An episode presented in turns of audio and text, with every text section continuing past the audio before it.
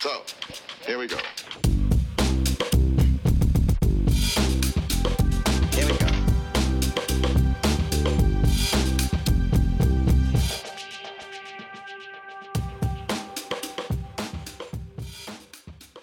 Sommeren 2021 var FC Barcelonas største mareridt. Historiens måske bedste spiller, Lionel Messi, forlod klubben, og i oktober fandt klubben sig selv på 9. plads i La Liga og lignede kun en skygge af sig selv.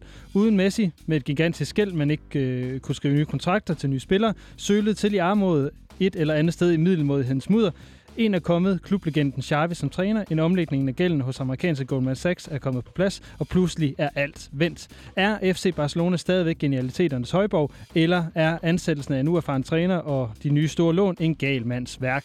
Det vil vi finde ud af i denne uges udgave af Det Kritiske Fodboldmagasin på 24 Mit navn er Lasse Ydhegnet. Og mit er Jeppe Højberg Sørensen.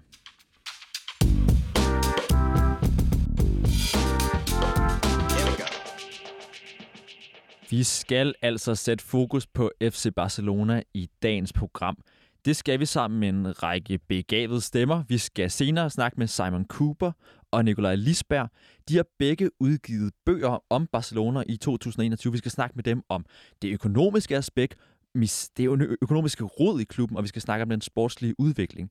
Men så har vi også med os her i studiet Nav- Navid Molagai, du er K-studerende, du er Barcelona-fan, du er medlem i- af den eneste officielle danske fanklub af Barcelona, Peña CBH.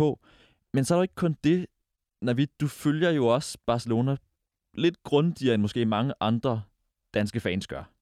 Ja, jeg følger også med i, øh, i akademiet, øh, og i generelt, hvad der, hvad der foregår af, af politiske, øh, ja, hvad, hvad, skal man, hvad skal man sige, øh, politiske øh, sådan, cirkus-shows øh, rundt omkring øh, klubben.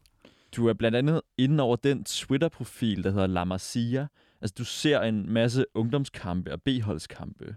Og der, der er jo 121 Tusind, følgere. 121.000 følgere på den her profil, hvor du blandt andre opdaterer. Ja, præcis. Øh, handlede Young Coolest, ja. Mm-hmm. Øhm, hvor ja, der, der er sjovt nok mange, der skriver til os, og tror, at vi rent faktisk er La Masia, Mhm. mm-hmm. fordi det, det, er vores navn, det står også i navnet, så de skriver tiden til os, om, om vi kan få dem ind i, ind i akademiet og så videre. Øhm, men ja, der har jeg i, øh, i en, ja, i en 6-7 år øh, fuldt trædet tæt øh, om, øh, om, om de her unge, øh, unge talenter, øh, og så er det sjovt at se dem øh, videre i deres karriere senere hen. Øh, så ja, det, det, det går jeg rimelig meget op i. Noget af det, som vi har talt om i forhold til den her Barcelona-udsendelse, og grunden til, at vi egentlig synes, den er så spændende, det er det her tidspunkt, eller det her punkt i Barcelonas udvikling, man står i lige nu, hvor man på den ene side befinder sig i et sådan økonomisk ret penibel situation. Man har en gæld på 9 milliarder.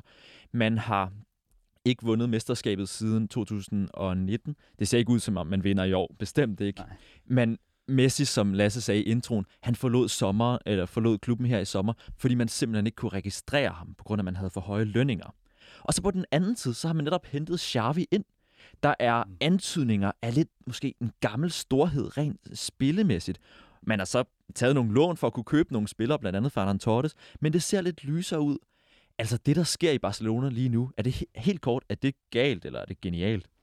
Mm, ja, altså som fan, så har jeg i nogle år været ultra negativ, øh, så jeg synes egentlig, det er meget rart, at jeg sådan giver lidt slip og, og prøver at, at forholde mig forholdsvis positivt til, til udviklingerne i klubben. Øh, så jeg vil hælde mod genialt. Mm-hmm.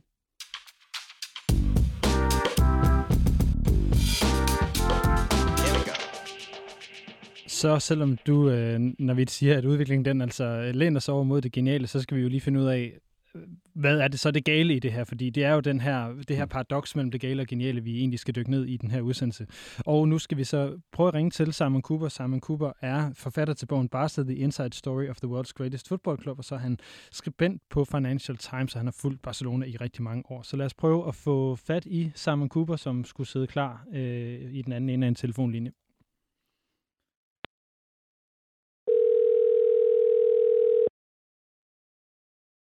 Lasse, hi, Simon here. Hello, Simon. Welcome to the show. Uh, hi, how are you? Simon, just let's go straight to it. Uh, how can a football club with Lionel Messi as a commercial asset end up in such a bad economical shape? Because they paid the highest salaries in football until 2019, 2020. And the highest salaries in all sports. By the end, the average Barcelona player was earning about 9 million euros. Messi was earning over 150 million euros by the end. And also, they just blew over a billion euros in the transfer market in five years through 2019, and mostly on the wrong players. Uh, they paid too much for Dembele, for Griezmann, for Coutinho. So that was a very good brief answer for, for, for that question. So just to make it short, it's it's bad strategy in terms of salaries, and it's a bad uh, what should we say transfer strategy. Is is that correct? You call it strategy. I think that's too kind. I think that what happens that when you're the best team in the world, as they were, say, until 2015, 2017, the money is flowing in. You know, your best players didn't cost anything because they came from the Masia, the youth academy. So you have all the money in the world. You know, Barcelona in 2018 uh, breached one billion dollars in annual revenues, which no sports club in the history of sports had ever done before. And so then when players ask you for more, more money, when Jorge Messi, Leo's dad asked for salary raise for his son every three months, which he did, when you go to Dortmund to buy Dembele and Dortmund asked twice what you wanted to pay, they asked for 140 million, you think, well, why not? You know, we have the money anyway. And Bartomeu, the president in those years, nice man, not used to football, wants to please everyone. And so, you know, when the money comes in easily, you spend it too easily. Right. So, um, how bad is the situation at the moment? Well, the strange thing is that their debt is going to go over three billion euros because about half of that is, you know, what I just described, uh, that the money blown on salaries and transfers in the big years. Uh, and then they're just going to borrow so, another one and a half billion, arranged by Goldman Sachs, who's become their sort of in-house banker, to build a new stadium because they're playing in a 1957, I think it is, stadium. You know, that- it's pretty much the oldest stadium of any big club in Europe except in Milan. And so they need a stadium, so you're going to have three billion in debt. But the thing is, it seems that that is sustainable because we all know in 100 years Barcelona will exist. You know, big football clubs never disappear. So uh, you know, it seems that people are still happy to lend to them, and they may well never pay back their debt. Football clubs often don't. But uh, it seems uh, isn't that much worry about it. I mean, and I, I, I'm not worried about them. I mean, I think it's very possible that they will default on their debt at some point. I don't think it's possible they'll cease to exist. all right. So, will will they remain at this level? Uh, you know, sporting wise, even though they have That's a to be- It's going to be very difficult to stay at the top level because in football, you know, Stefan Szymanski and I show in economics, in football, salaries pretty much determine quality because the club with the highest salaries can get the best players. That, that's pretty much how football works. And Barcelona are restrained now by the rules of La Liga, who are all, you know, want them to spend less, to uh, not spend as much as they did before on salaries and transfers. And so you saw they got three good players in the January transfer window, but they got them on free transfers, and these players are not at the top of the game anymore, or never have been. Aubameyang, um, Ferran, and Adama Traore. So on the long term, if those are the kinds of players you're buying, good but not great, you're going to lose to teams like Real Madrid and Manchester City, who can afford to buy the best players in the world. Manchester City don't think, well, who can we afford? They think, who is the very best player in the world that we want? Yeah, but uh, then I, I'm quite happy that you came into into this uh, transfer window uh, actually, because I would like to talk talk about uh, the Ferran Torres uh, transfer because it seems very odd to me that you can buy a player for 55 million euros when you have a debt of what was it, three billion. But how does that yeah, work? um, I mean, La Liga's rules don't seem to take account of your historic debt. It seems to be more a function of how much money are you are you receiving now this year, and how much are you spending. And um, they have, you know, the stadiums have reopened. Um, they did a new deal with Spotify, you know, which isn't hugely lucrative. Spotify is going to sponsor the shirt and also the name of the company, so Spotify company. So money is coming in here and there. Uh, Goldman have, um, you know, arranged long-term financing for them, and they've cut Messi and Griezmann in particular from their um, salary bill, so they're paying a lot less in salaries. And so it seems that if you have three billion in debt, you can still kind of do a lot. That that in itself doesn't seem to be um, the thing that La Liga or eventually UEFA will get upset about. Okay, but will there be, you know, a bill for this uh, transfer and for this way of acting eventually?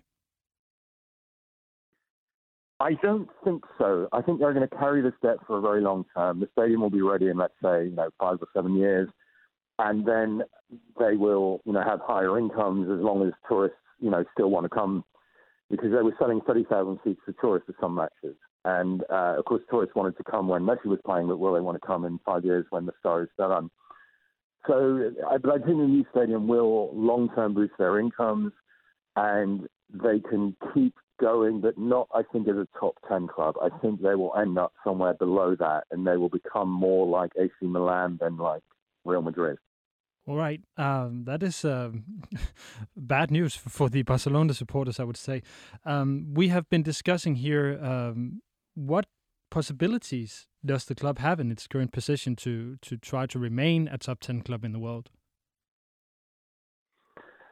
I mean, the Masia finally, for the first time in about 13, 14 years, as you know, has produced some good players. I mean, it remains to be seen whether Gavi and Nico and Ansu become top level. You know, it's too early to say, but that is a hopeful sign.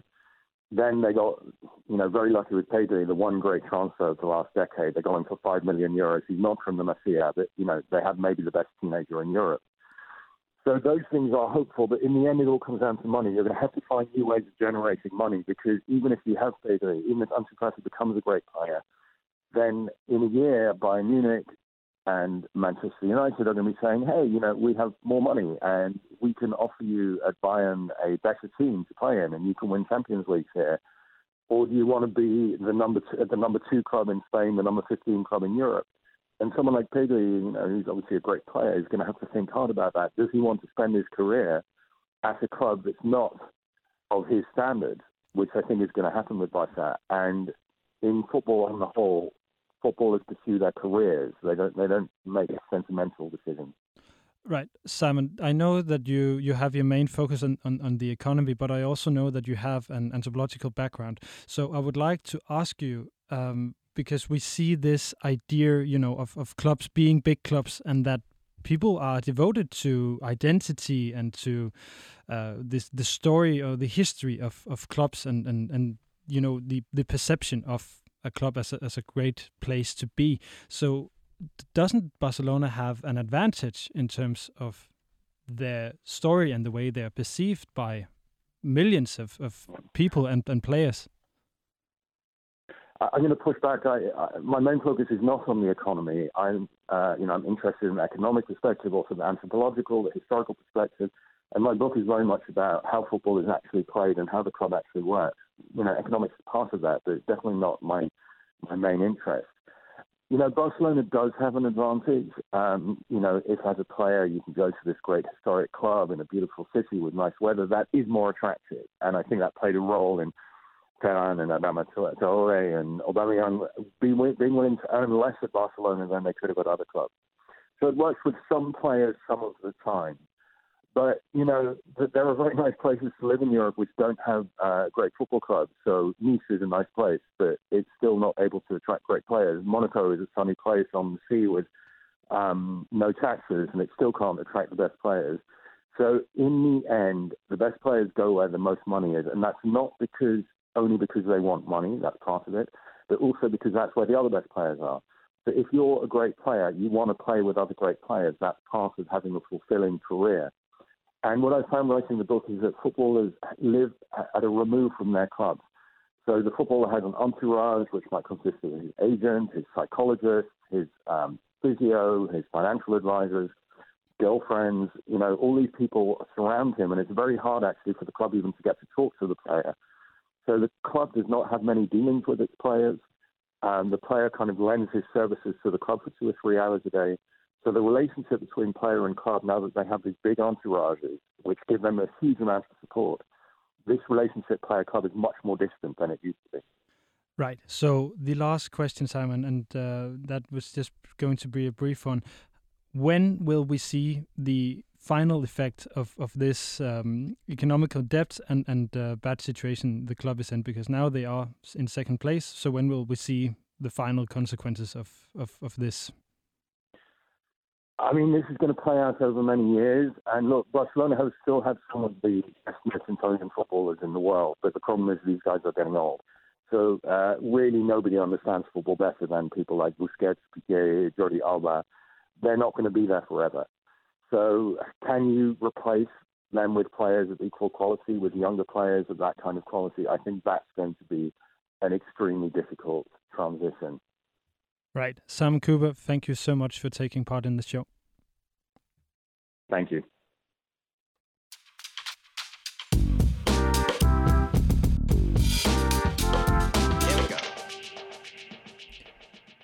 Det var altså Simon Cooper på en lidt skrabet forbindelse. Øhm, vi håber, at I kunne høre det meste af det, der blev sagt. Navid, når du hører, at han siger, at klubbens økonomiske situation gør, at den over en del år nok vil glide ned af, hvad kan man sige, top, ud af top 10 i international fodbold. Mm. Hvad tænker du så? Jamen, jeg tænker, at øh, han er enormt, øh, hvad hedder det, han ser enormt realistisk på det. Øh, og jeg tror, hvis der er nogen, der ser helt vildt realistisk på det, så er det klubben selv. Øh, og jeg tror, det er derfor, at de er så desperate efter at få øh, nogle økonomiske aftaler igennem, som gør, at de kan konkurrere på transfermarkedet og hente en spiller som Holland for eksempel. Mm-hmm. øhm, som kan gøre en enorm forskel både på og uden for banen. Øhm, så jeg øh, kan godt, virkelig godt følge det, han siger. Øh, og og gliden, glidebanen er enormt negativ, hvis, hvis det fortsætter i den her retning, og hvis de ikke kan tiltrække de bedste spillere, for så kan de jo ikke forblive det bedste hold. Når, Navid, nu har du været... Øh, jeg ved ikke, hvor længe du været Barcelona-fan. Du, du slår mig som en, der har været det i, i hvert fald 15 år. I hvert fald al den tid, som Lionel Messi har været øh, i klubben. Mm. Er det ikke øh, er det rigtigt? Ja, det er nogenlunde korrekt, ja. Altså, det er jo første gang, vi ser Barcelona i, i frit fald i Mm. 10'er nærmest. Mm. Hvordan er det for dig at så opleve den her klub, som har vundet alt de mm. sidste 15 år? Ja, lige pludselig være. Mm. Eller få at vide, nej, det er slut. det er jo en, øh, en forholdsvis øh, ny øh, oplevelse, men man kan sige, at nu, nu har der også været en, altså nærmest en håndfuld år, hvor det heller ikke er gået særlig godt, øh, så, så, så, så de fleste burde være blevet vant til det. Øh, men de ældre Barcelona-fans, de men os også lidt yngre, altså det vil sige, jeg som lidt hoppede med på vognen, da jeg var, øh, før jeg blev teenager med Ronaldinho, øh, og så da jeg så blev teenager, så, så vandt de treble med, med Guardiola, og så kunne det jo kun gå en vej. Øh, men øh, men, men, men, men de ældre Barcelona-fans minder os hele tiden om, at prøv at høre, da i starten af nullerne eller slut 90'erne, der så det så, så dårligt ud. Øh, og Laporta, han ved det jo bedre end nogen anden selv. Altså han tog jo over der i 2003, hvor det virkelig så skidt ud. Øh, og hvor det også tog en, ja, en tre år før de vandt, øh, før, de, før, de, før de kunne vinde Champions League øh, med, med et rigtig, rigtig, øh, hvad hedder det, øh, rigtig, rigtig velbygget hold, øh, som også så helt elendigt ud, øh, da, da han kom til.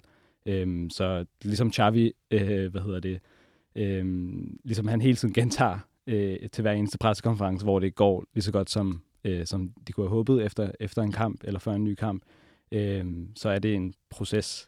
Øhm, og, og det er alle godt klar over, selvom at, at, at nogle af resultaterne her og der, den her sæson under Xavi også har været, øhm, hvad hedder det, negativ. Øh, så er det en, en, en proces, også uden for banen økonomisk.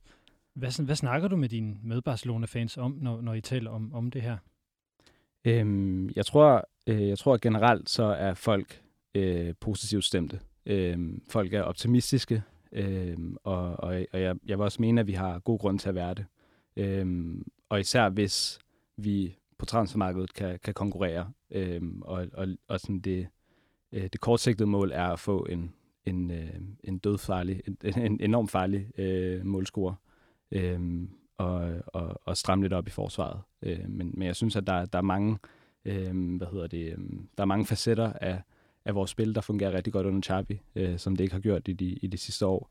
Øh, og så har vi enormt, et, altså enormt dygtig kerne af, af virkelig, virkelig gode fodboldspillere. Øh, også unge, øh, som er på vej op. Vi skal snakke meget mere om det sportslige lige straks. Vi har interviewet øh, Nikolaj Lisberg, fordi det, der jo er sket, og som vi jo ikke helt har ramset op, det er, at i oktober, der bliver Ronald Koeman fyret. Jeg vil sige, at Ronald Koeman er, er tidligere Barcelona-forsvar. Han er uddannet i Ajax. Han var med på Cruyff's Dream Team, som jo er noget af det, man i høj grad altid peger tilbage på, når man taler om Barcelona. Han bliver fyret som træner i, i oktober. Præcis. Ind henter man få uger efter Xavi i nu starten af november, og så i januars transfervindue, der henter man en række spillere, blandt andet Ferran Torres, som vi snakkede om før, for 55 millioner euro. Og Og vi spurgte så Nikolaj Lisberg, Nikolaj Lisberg, som har skrevet Barcelonissimo, en ny bog om Barcelona. Vi spurgte ham, hvordan det så ud på det her tidspunkt, hvor at Xavi overtager, og Koeman er ude. Jamen, man kan jo starte med at sige, at der, der vel ikke rigtig var nogen tro på det her Barcelona-hold. Altså, jeg var en, en del på Camp Nou i, i den periode, og hver eneste gang, øh, man var på stadion, der kunne man jo høre sådan koman dimission altså sådan, at han skulle trække sig tilbage, at han skulle, han skulle fyres, øh, fordi man mente, at man var måske ikke bare gået i stå, men man var virkelig på vej mod en, øh, en katastrofal sæson. Hvordan ser Barcelona-holdet ud på det her tidspunkt? Altså, hvordan spiller de? Jamen, de, er jo, øh, de spiller jo meget, hvad skal man sige, destruktivt for et Barcelona-mandskab. Øh, så spillestilen er det, man egentlig er mest utilfreds med, at man ikke tør nok. Altså, der er meget, meget langt fra Komans Barcelona, og så selvfølgelig til Zenit og højdepunktet med, med Guardiolas øh, Barcelona. Øh, og det blev udstillet gang på gang, man, man taber. Det bliver efterhånden en, en vane næsten, at man taber til Madrid, hvor man jo førhen har haft en, øh, en overhånd. Og det, at man til kampe, altså som bruger Martin Brathwaite og, eller Luke de Jong, er måske også et udtryk, i hvert fald set fra, fra fansens side på, at det er simpelthen de forkerte spillere, der spiller i, øh, i Barcelona. Så alt, hvad der kan være negativt omkring Koeman, omkring FC Barcelona, jamen det er negativt i, i den her periode.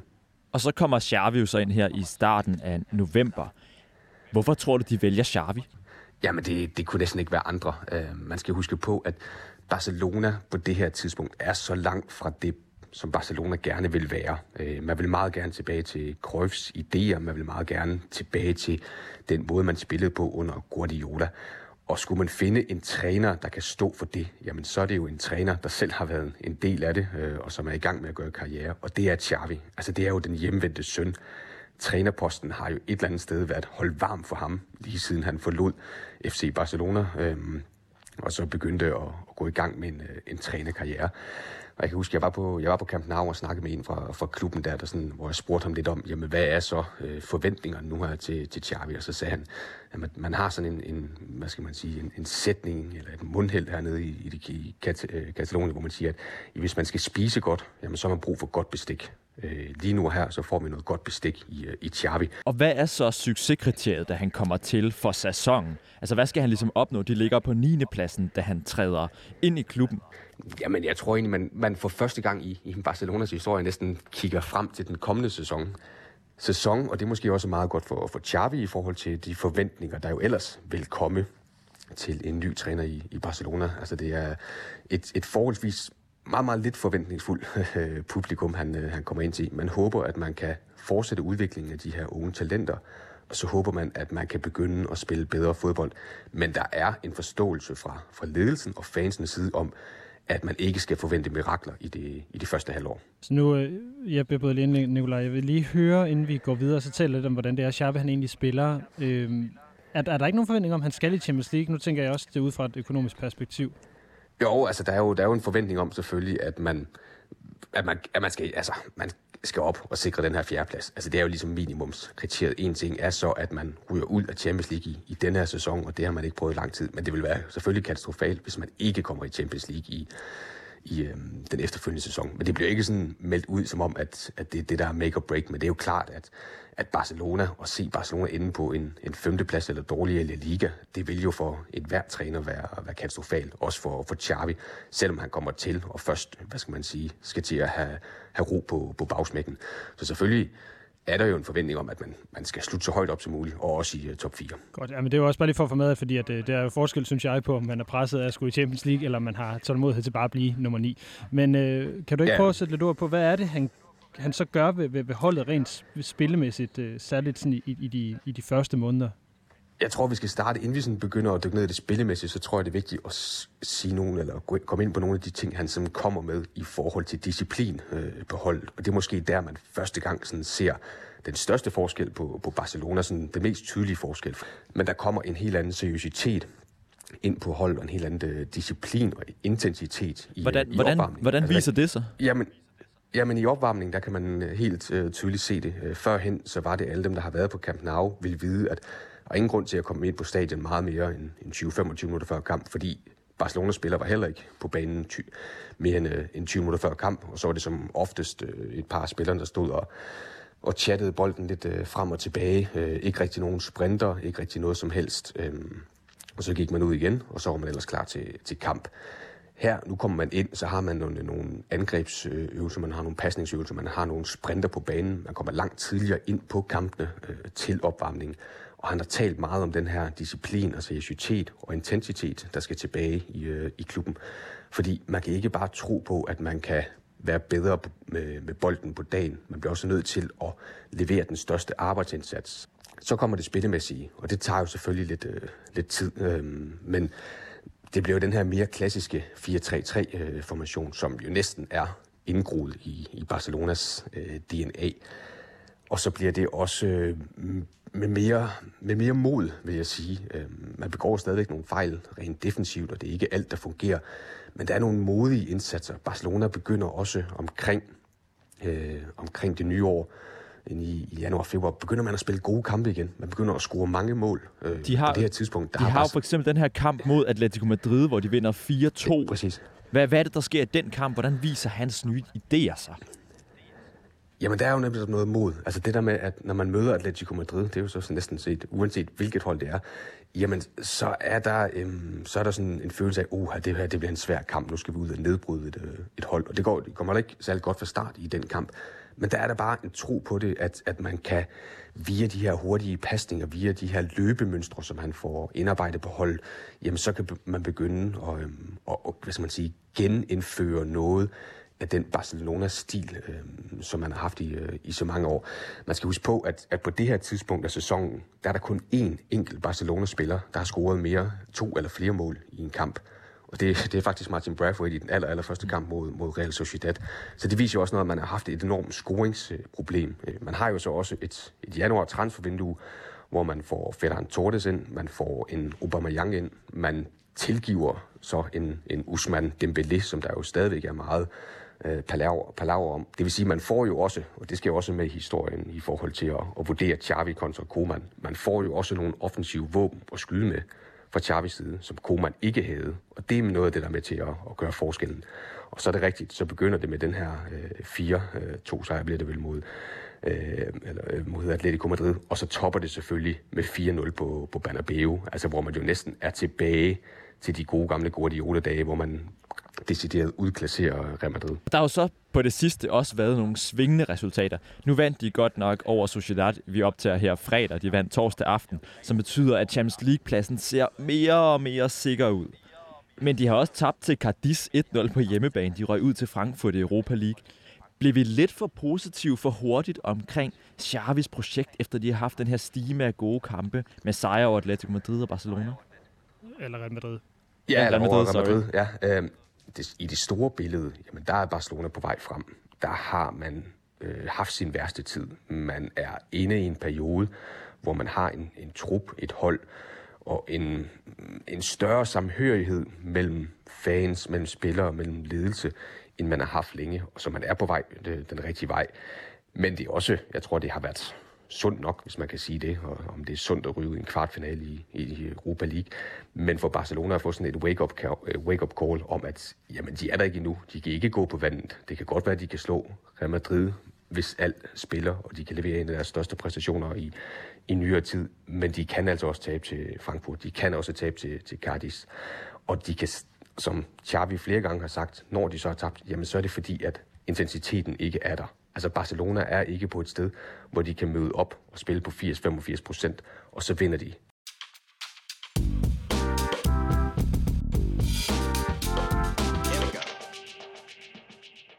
Navid, Lisbeth han siger, at Barcelona er på rette spor. Du sagde også før, der er mange dygtige spillere i klubben lige nu. Mm. Er du enig i, at de er på rette spor? Helt sikkert. Altså, som fan, så, øh, så, så, så har jeg virkelig svært ved at, at se særlig negativt på, på de ting, der foregår øh, inde på banen øh, i øjeblikket. Øh, der er nogle bums her og der, øh, men, øh, men det er ting, der, der forhåbentlig nok skal blive rettet op på. Og hvad er det, der foregår inde på banen? Det kommer Lisbeth ikke så meget ind på. Hvad er det, der, der faktisk konkret sker? Hvad er det, Xavis aftryk er?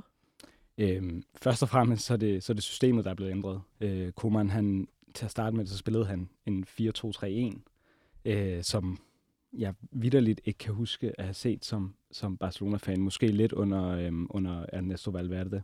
øh, da han også eksperimenterede lidt for meget. Øh, også med en, med en 4-4-2 spillede han også en del.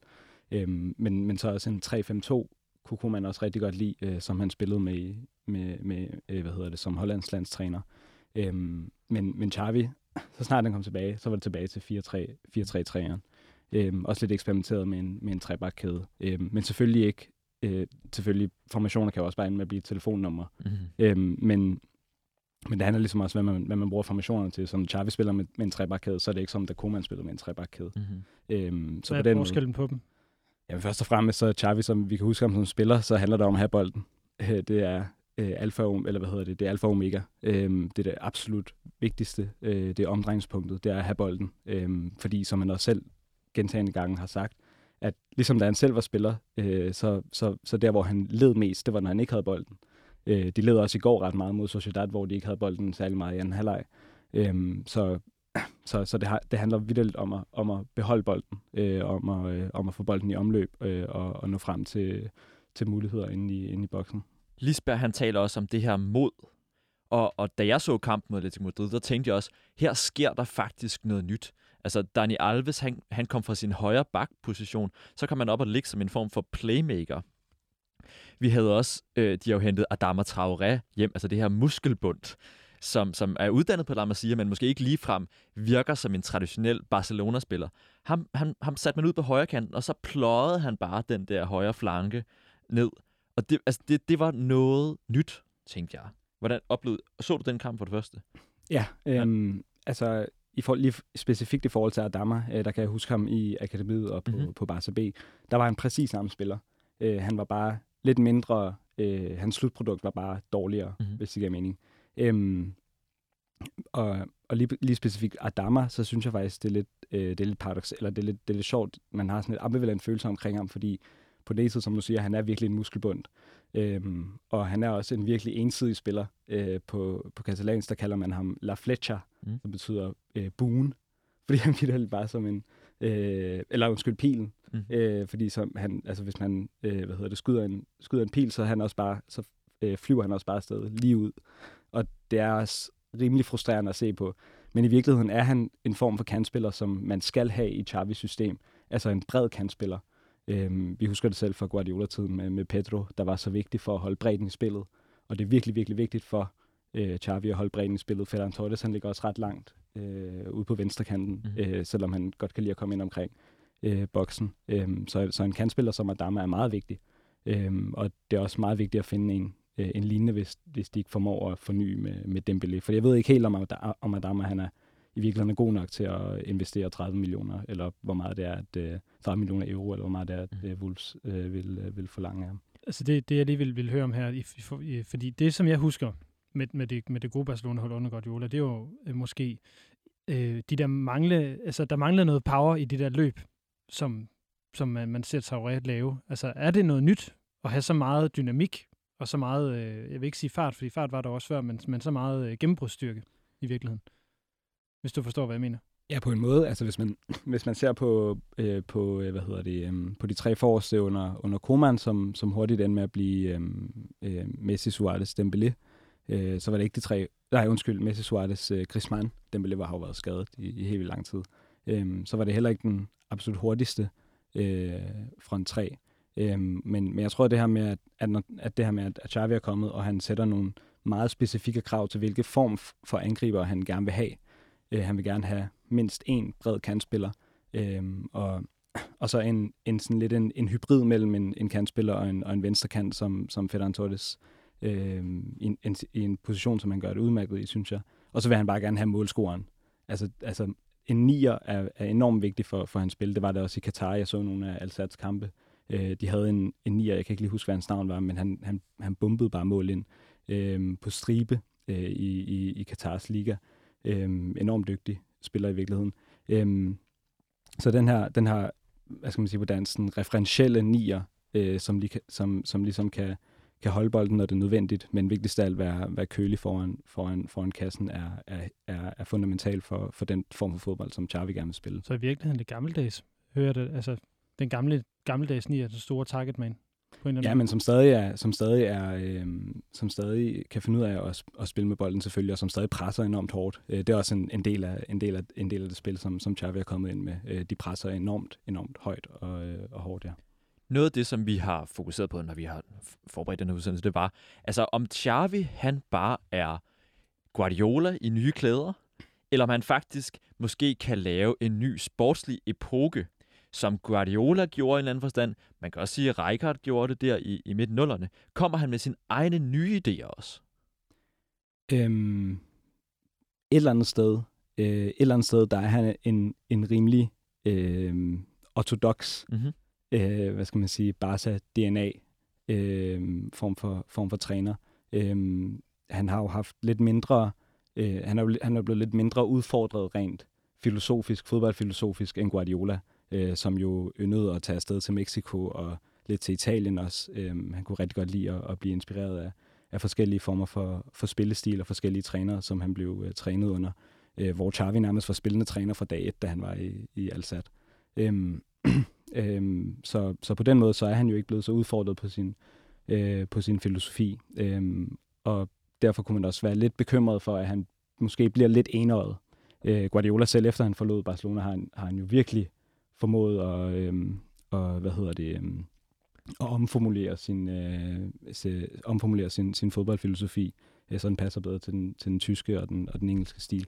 Øh, og der er, øh, der er Xavi lidt mere, hvad skal man sige, øh, poetansk øh, i sin, øh, i sin Barca-DNA. Øh, og det er måske lidt svært at sætte fingeren på, øh, hvad der er helt revolutionerende i hans, i hans fodbold, øh, men, det er en, men det er en fodbold, som, øh, som alle Barcelona-fans vil foretrække at se frem for øh, noget, der er alt for eksperimentelt med tidligere Barcelona-spillere, men som ikke har samme, øh, samme ja, hvad skal man sige, fodboldgeni som, som Xavi. Han, altså, han var jo også virkelig geni på banen øh, med det øje, han havde for, for spillet. Så jeg tror rent øh, trænerteknisk, øh, så er der heller ikke noget at være, være bekymret over. Og hvis vi så løfter blikket lidt fra, fra det, der sker på banen, og også zoomer ind på Laporta, præsidenten, han kom til i marts 2021, altså lidt over et år siden. Vi snakkede lidt, altså det var nogle af de Simon, Simon Cooper, han kom ind på. Altså, han har virkelig forsøgt, øh, äh, Laporta, at bringe noget gammel storhed tilbage i klubben. Det har han jo dels gjort med Xavi. Han har også udtalt, at nu er Barcelona igen en stor spiller på transfermarkedet. Mm. Der har været alle de her rygter om Haaland. Man ved ikke helt, hvem der måske planter de rygter. Mm. Det er nok ikke sikkert, det kommer til at ske, men man hentede Ferdinand Torres, man hentede de her frie transfers i form af Aubameyang, og Traoré lejede man, og så videre. Og så siger de jo, at de har alle de her aftaler, de har lavet, som de bare ikke har offentliggjort noget Mm. omkring, at der er spekulation om danske Andreas øh, Christensen fra, fra Chelsea som en af dem, som vi må sige er, at, altså uden, at, selv, uden klaphat på, er, er, et, er et rimelig stort navn, når man henter en forspiller fra Chelsea. Hvad betyder det for fanmiljøet, som du er godt bevendt i, at man lige pludselig har de her store armbevægelser, selvom at man ved, at gælden lige pt. er på 9 milliarder og bliver større, fordi Camp Nou skal udbygges?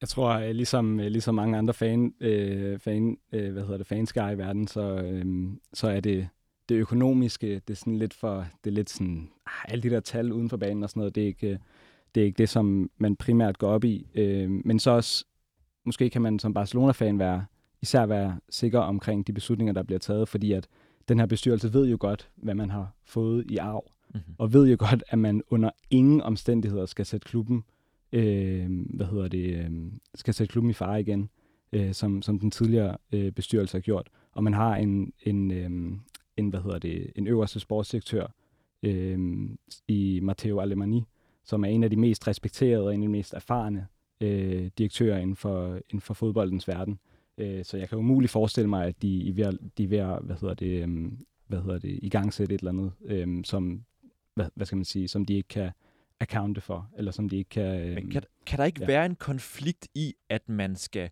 hive nogle sportslige resultater hjem ret Mm. hurtigt, ja. fordi at ellers så kommer man ikke i Champions League, ellers så kan man ikke tiltrække de rigtige spillere, Som, og så, og så bliver man nødt til at lægge nogle penge ud, som man måske ikke har. Man lånte jo også pengene til at købe Fernand Torres. Mm. Så hvis det sportslige glipper, så risikerer man at stå i ja, endnu større armod. Helt sikkert, og det er også derfor, det, at det er virkelig, virkelig positivt, at, at de, altså, de burde komme i top 4. Mm. Mm. Øhm, der var jo lige en lille forhåbning om, at de faktisk kunne vinde øh, La Liga, fordi programmet var ret svært for Real Madrid, mens at det var udmærket for Barcelona. Nu, nu ser det ikke så godt ud.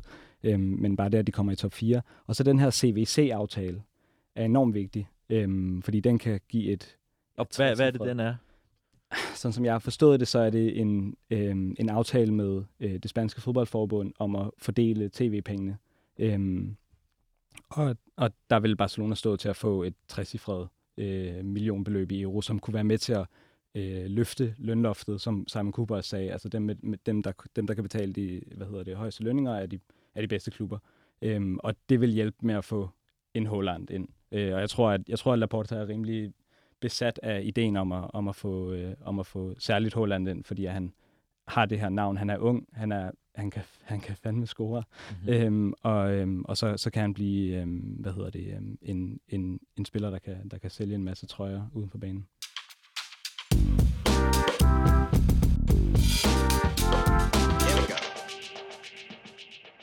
Vi, øh, vi skal nemlig tale lidt mere om det her med, med fremtiden, hvor vi også, øh, jeg vil gerne lige høre lidt af nogle af dine tanker omkring øh, La Masia og, og den, den identitet, som øh, der ligger i det, for, både for, for, for, jer, for dig som fan, men også for klubben sådan i det hele taget.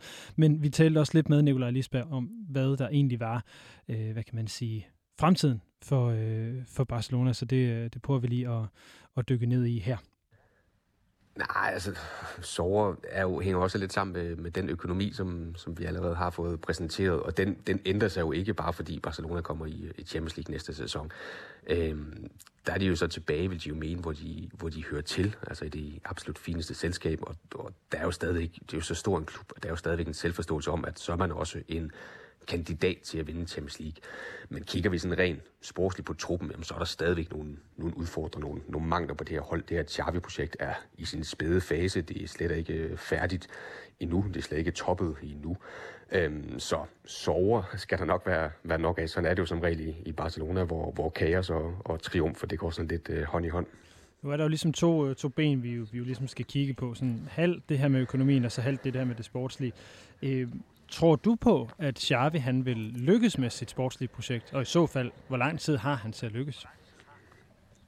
Ja, det er et godt spørgsmål. Jeg tror, hvis det var så to spørgsmål, ja, hvis jeg skal jeg svare godt. helt kort på det første, ja, så siger jeg, så siger jeg, så siger jeg ja. Det tror, jeg tror, at Xavi øh, lykkes. Øh, han er den, den bedst mulige træner, som Barcelona kan få lige nu.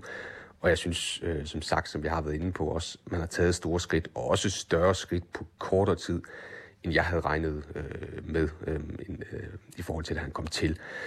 Hvor lang tid får han så? Jamen, det er jo svært at vide. Der er ingen tvivl om, at Laporta, der jo er, er præsident i, i de næste par år i hvert fald, hvis der ikke sker ting og sager, og det, det kan der jo ske i, i Barcelona, der, så det ved man jo aldrig.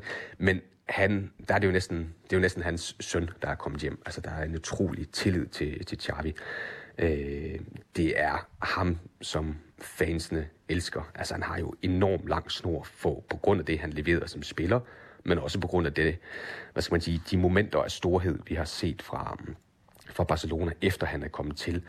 Mm, men nu står jeg og siger det her, og jeg står og siger, at han, han lykkes. Altså, verden er jo også så sort-hvid i, i Barcelona, at kommer de skidt fra start i næste sæson, kommer man til at ligge og, og måske endda igen skulle kæmpe om at komme videre i, øh, i Champions League, jamen så er der jo også nogle af fansen, der hurtigt vender sig og siger, okay, jamen så havde han måske ikke mere at byde ind med. Men lige nu og her, så er der lagt så solidt et fundament, at Xavi principielt set kan være træner de næste 3, 4, 5 år i, øh, i Barcelona. Og det kan han jo selvfølgelig kun, hvis der også på et eller andet tidspunkt øh, kommer titler. Tror du, han kan vinde mesterskabet næste sæson? Ja, det vil jeg ikke øh, udelukke. Altså, nu er vi jo stadigvæk i gang med, med den her sæson. Det bliver jo meget, meget interessant at se, hvad der sker i løbet af, mm, i løbet af sommeren. Men vi har jo set et konkurrencedygtigt øh, Barcelona-hold, siden Xavi er kommet over. Inden de så begyndte at, at tabe de her kampe på de seneste, jamen så havde de jo samlet lige så mange point som, som Real Madrid i, øh, i foråret. Så det vil, jeg, det vil jeg sige, det kan de godt. Men der er stadigvæk nogle uafklarede spørgsmål. Hvad sker der med en, med en Dembélé? Forlænger man med nogle af de her unge spillere? Hvem er det, der kommer til? Altså, de siger jo, de har lukket nogle aftaler, men så længe de ikke er officielle, så kan vi jo ikke rigtig regne med dem i, i den næste sæson her blandt danske Andreas Christensen. Øhm. Hvor langt er vi så i forhold til Laportas redningsplan for Barcelona? Fordi vi må gå ud fra det her med Xavi som træner og sådan en, en, en, en i hvert fald sportslig genrejsning. Øh, indtil videre i hvert fald har jo været første skridt. Øh, Champions League-kvalifikation er jo så et andet skridt. Hvor, hvor mange flere skridt er der i den her redningsplan, og hvor langt er man nu? Ja, men der er jo, der er jo stadigvæk en del skridt, hvis, hvis redningsplanen en dag skal føre til Champions League-titel og, og mesterskab og ny storhedstid. Øh, men hvad skal man sige, Laporta er kommet ind. Øh, Barcelona, inden han kom til, inden Xavi kom til også for den sags skyld, var en syg patient. Øh, der er allerede blevet snakket meget økonomi, men det er jo bare en væsentlig faktor for, om, om den her redningsplan skal blive succesfuld. Fordi der er stadigvæk så store gældsposter i klubben, og som der skal styr på i, øh, i fremtiden, hvis Barcelona rent sportsligt også skal kunne lykkes. Og det er så det sidste spørgsmål, Nikolaj Lisberg. Hvornår kan Barcelona være ude af sin økonomiske kvaler, hvis vi skal se på den plan, der er nu? Uha, jamen det er et godt spørgsmål, fordi lige nu, der sidder jeg med fornemmelsen af, at, at det Barcelona har gang i, det svarer lidt øh, at tisse bukserne på, på en kold dag. Altså det giver varmen i, i en meget, meget kort periode, og så derefter bliver det rigtig, rigtig koldt igen. Fordi den måde, man har skruet nogle af de her kontrakter sammen med, med de nye spillere, jamen det har været ved, at man giver dem en meget, meget lav løn nu, og så får de en højere løn på, på et senere tidspunkt. Øh, de er stadigvæk over deres øh, hvad hedder sådan noget, løn lønbudget i forhold til La Ligas regulativer. Øh, så er de jo så heldigvis for dem så kreative, at de som regel finder en eller anden måde at, at komme i helskindet i land på. Men jeg er ret sikker på, at, at der kommer sportslig succes, før der kommer øh, økonomisk succes, så at sige. Og den sportslige succes er altafgørende for, at de også på et tidspunkt, et godt stykke ud i fremtiden, kommer tilbage på, på økonomisk fod. Nikolaj Lisberg, tusind tak for, at øh, du vil være med her. Selvfølgelig.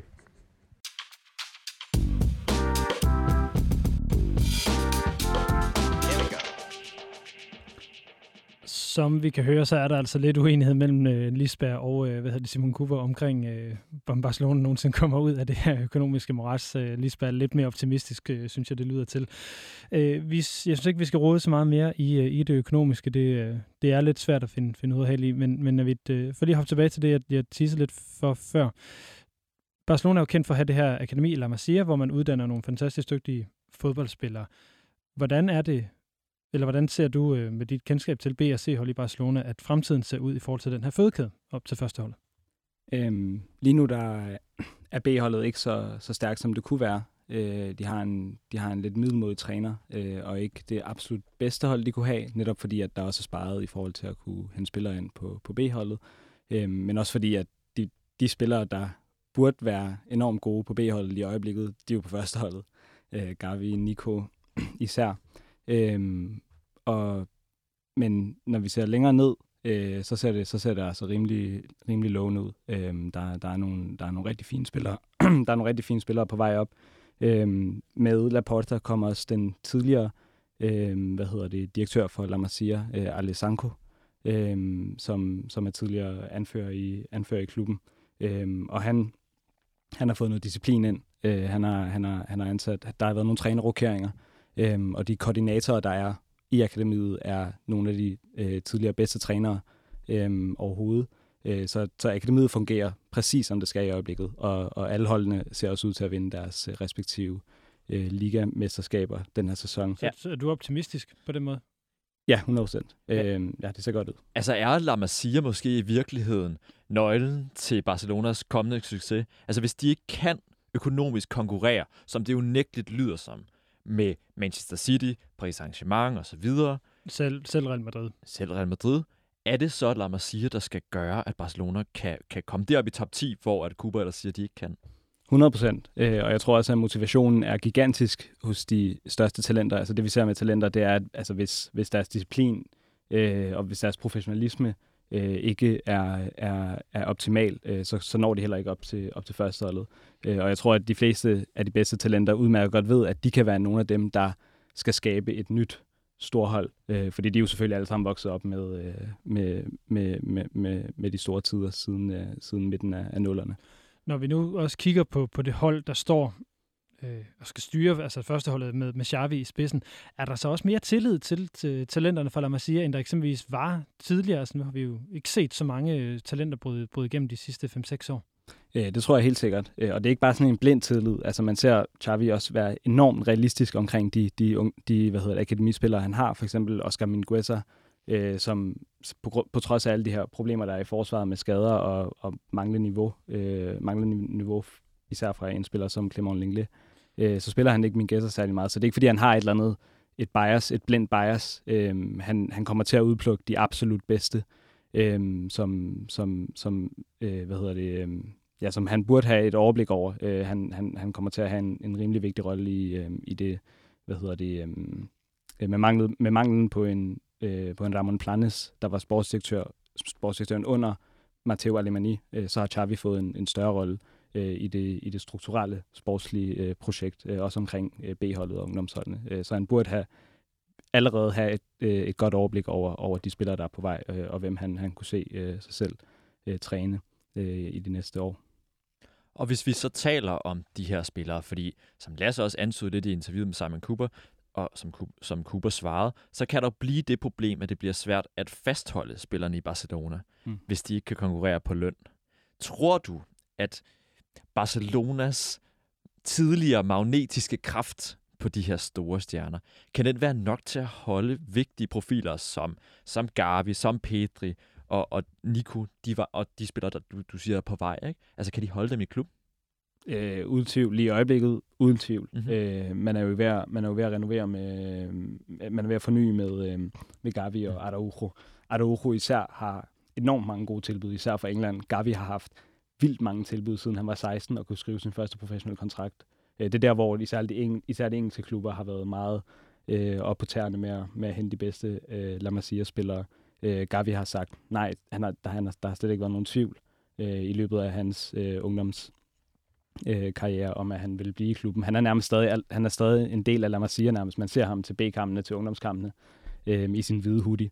Øh, så, så der er nogle spillere, der bare er Ansu Fati også. Han er også barn af klubben. Selv Pedri har været øh, Barcelona-dreng, siden han var øh, ja, spædbarn nærmest. På, på trods af, at han er fra, øh, hvad hedder det, Las Palmas? Ja, lige præcis. Det, hans, far, hans far, han selv er med i, i Las Palmas' fanklub Peña, øhm, og har været det. Øh, han har været med, medlem af hele, hele sit liv. Øh, så der er nogle spillere, der bare er, øh, ja, hvad skal man sige, de er en del af klubben på, på en større måde, end bare, end, end bare det, at de bliver betalt af dem. Øh, så jeg synes også, at, at Simon Cooper, det er rigtigt nok, at pengene øh, betyder meget, Øh, men der er sådan nogle spillere lige nu, der er, altså der er en kerne i klubben lige nu, som, øh, som, som virkelig, øh, ja, som virkelig, hvad hedder det, øh, øh, som virkelig elsker klubben, og som, som jeg tror vil blive der i, i rigtig mange år. Navid Mudagai, det aller sidste i dagens udsendelse. Nu giver jeg dig et ubehageligt spørgsmål. Hvor er Barcelona om fem år? Øh, de er tilbage i kampen om, om Champions League. Øh, og jeg tror, at kortsigtet handler det om at, at hente de rigtige spillere den her sommer. Øh, en 4-5 dygtige spillere, øh, så vi kan konkurrere først og fremmest i, i La Liga øh, og nå forholdsvis langt i Champions League. Men jeg tror, at øh, ja, jeg er optimistisk. Det, det må jeg bare sige. Navid Mudagai, mange tak, fordi du kom i studiet i dag. Det var så lidt. Selv tak.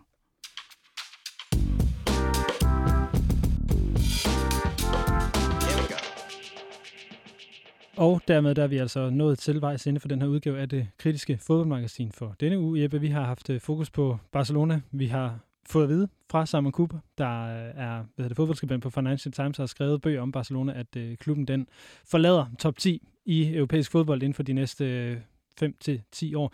Så har vi hørt nogle lidt andre, mere optimistiske stemmer i Navid Mologai, der har været med os i studiet hele dagen, og vi har også talt med danske Nicolai Lisbeth, der har skrevet bogen Barcelonismo om klubben og ånden og kulturen, som også har en stor, stærk tro på fremtiden under Xavi.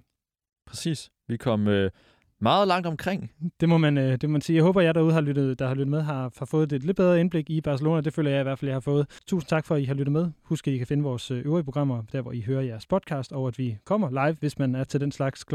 23 lørdag aften. Vi lyttes ved igen i næste uge. Mit navn er Lasse Udhegnet. Og mit er Jeppe Højberg Sørensen.